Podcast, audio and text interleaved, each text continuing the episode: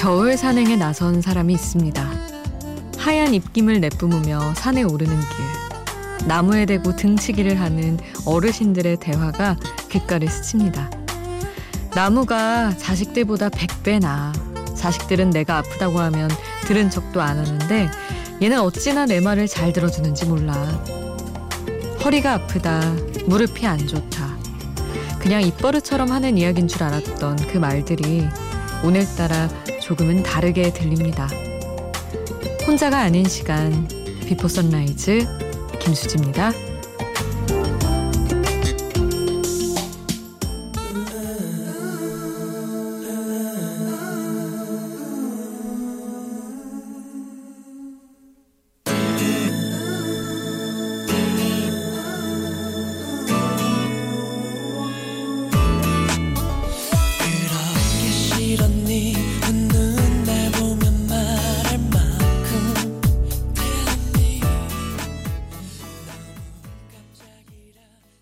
혼자가 아닌 시간 비포 선라이즈 김수지입니다.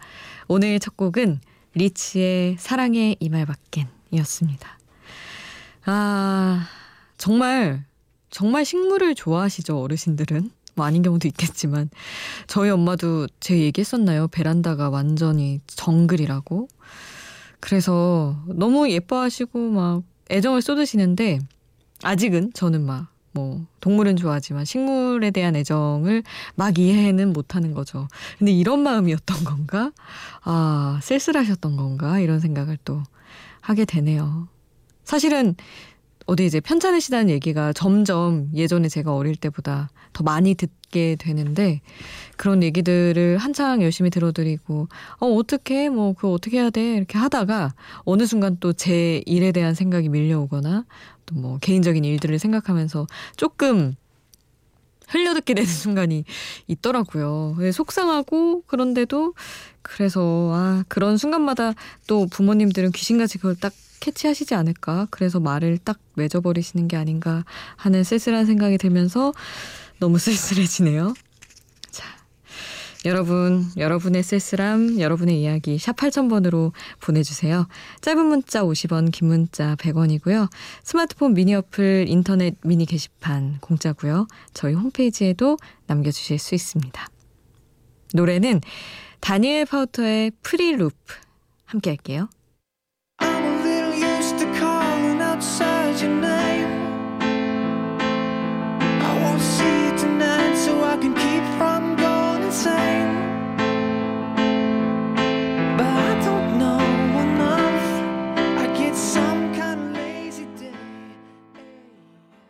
다니엘 파우터의 Free Loop 함께 하셨습니다.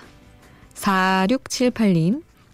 고모가 시골에서 농사를 지으시는데 고구마를 한 박스나 보내셨네요. 저 혼자 사는데. 이걸 어떻게 다 먹나 싶어 멍하게 바라만 보고 있습니다. 세 개씩 봉지에 담아서 회사 가서 무료 나눔이라도 할까봐요. 근데 회사까진 또 어떻게 들고 갈지. 하, 하셨는데. 어, 너무너무 이해돼요, 진짜. 저도 고구마, 뭐, 귤, 이런저런 과일 먹는 것들 한 박스씩 간혹 간혹 들어올 때가 있는데 그거 진짜 다 못 먹거든요. 막 버릴 버리게 돼요. 버리게 되고 정말로 반 이상은 누구 나눠주게 되는데 아 예전에는 아 이거 어떻게 나눠줘 내가 그래도 다 열심히 먹어야지 하고 끌어안고 살다가 나중에 버리는 게 더 많더라고요. 그래서 요즘에는 누가 준다고 하면 아 그거 못 먹으니까 주지 말라고 그냥 자르게 되는 것 같아요.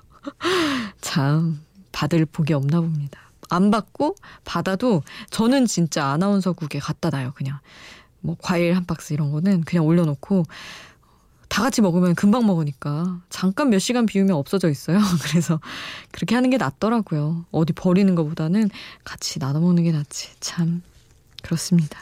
너무 이해가 되네요. 노래를 두 곡을 들을 텐데 스탠딩 에그의 무지개 오브로젝트의 윤닥이 피처링한 곡이고요. 샘 김과 로꼬가 함께한 You 함께 하시죠. 음.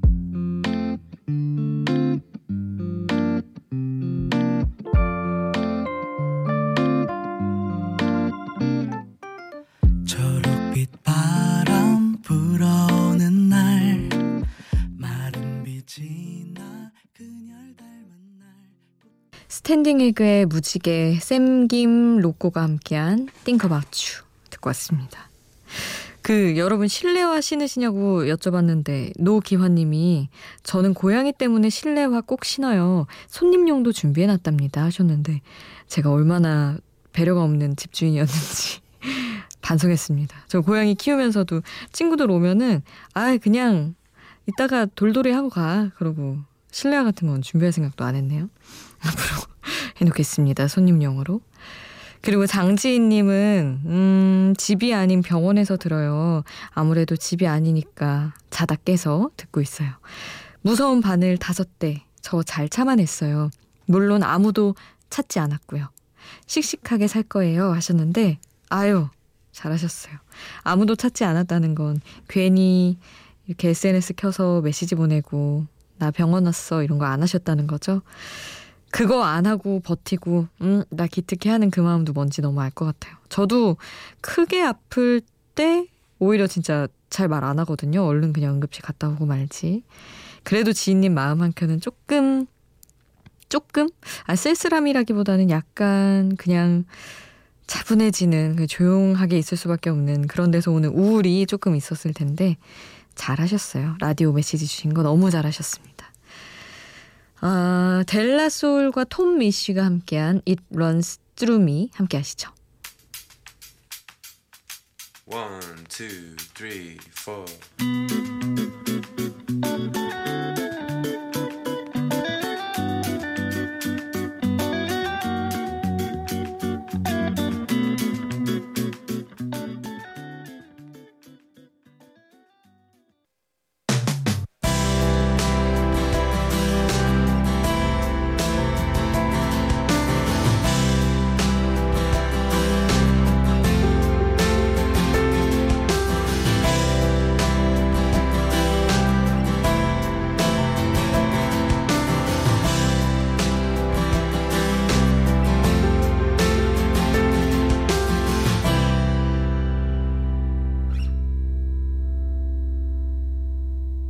비포 선라이즈 김수지입니다.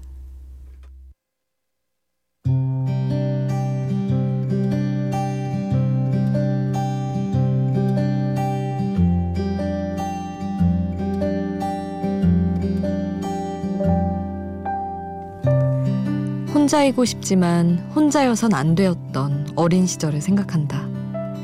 제대로 된 무리가 형성되기 시작한 초등학교 고학년부터는 모든 게 다 계산이었다. 소외되지 않아야 해서, 혼자인 것처럼 보이지 않아야 해서 전략적으로 해야 할 일이 너무 많았다. 언제나 이리저리 끌려다니는 지겨운 반복을 끝낸 건 고등학생 때였는데 학기 초에 정말 좋아하던 친구와 크게 다투고 반에서 어정쩡하게 외로워졌던 적이 있었다.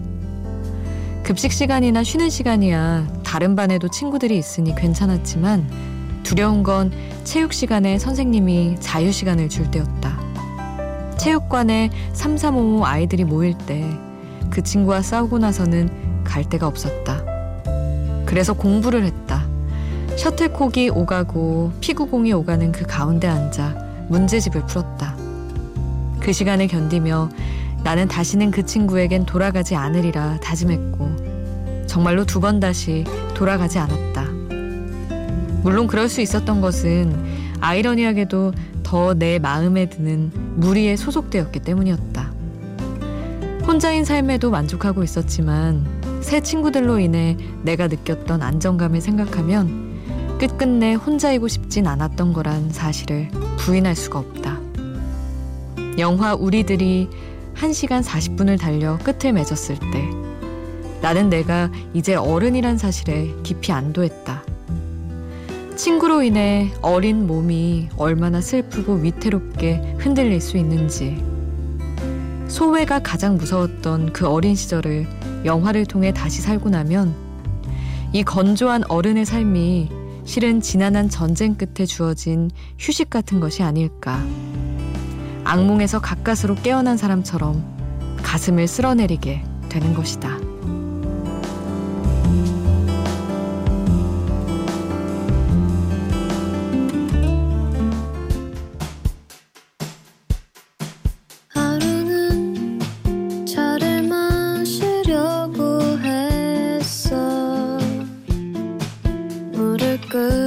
끄려고 주전자를 켰어. 우효의 꿀차 함께 했습니다.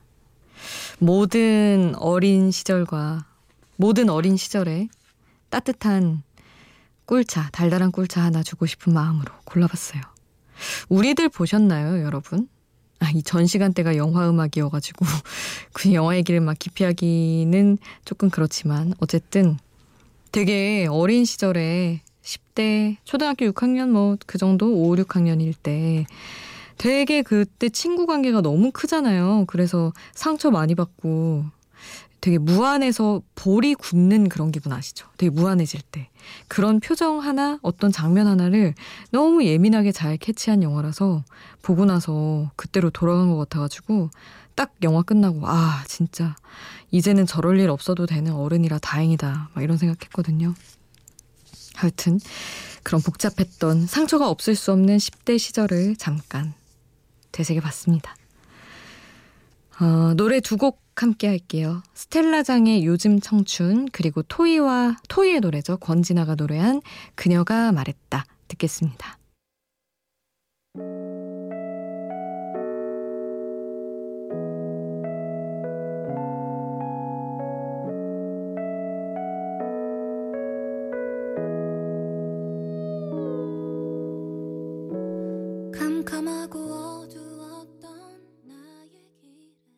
스텔라장의 요즘 청춘, 토이의 그녀가 말했다. 함께 하셨습니다.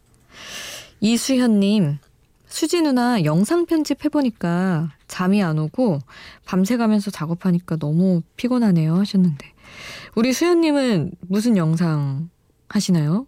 요새 뭐 그 나의 영상 올리는 분들 너무 많고 중고등학생들은 거의 우리 시절에 그 뭐 미니홈피 이런 거 하던 때처럼 한다면서요?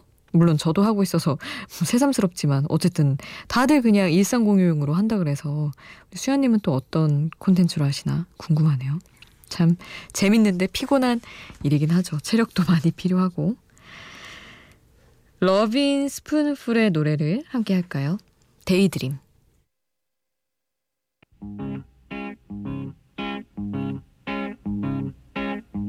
What a day for a daydream. What a day for a daydreaming boy. And I'm lost in a daydream. 러빈 스푼풀 데이드림 함께 하셨습니다. 그리고 이어서 스팅의 잉글리시맨 인 뉴욕 함께 하시죠.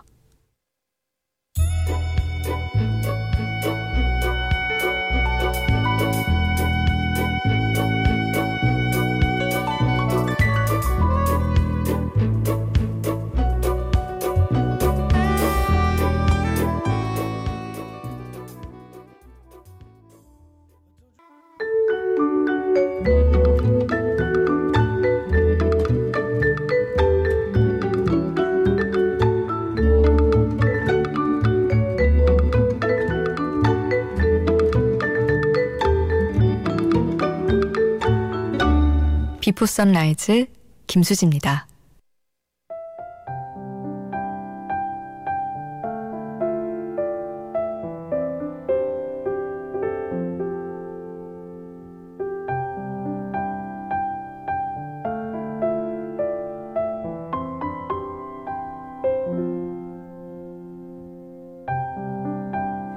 칠구칠호님 문자 주셨어요. 서점에 갔는데 정말 예쁜 그림책이 있더라고요. 제목이 너는 기적이야 였습니다. 그래서 곧 태어날 우리 아이에게 기적이라는 이름을 지어주면 어떨까 잠시 생각해 봤어요. 그러다 마음을 접었습니다. 애아빠 성이 이씨라 이기적 기적 진짜 예쁜 단어고 뜻도 너무 놀랍게 예쁜 말이잖아요. 그래서 왜 이 이름이 많이 없지? 이렇게 생각했는데 이 씨가 우리나라에 너무 많아서 없는 이유가 있었습니다. 오늘 끝곡 엑소의 12월의 기적 남겨드리면서 전 여기서 인사드릴게요. 지금까지 비포 선라이즈 김수지였습니다.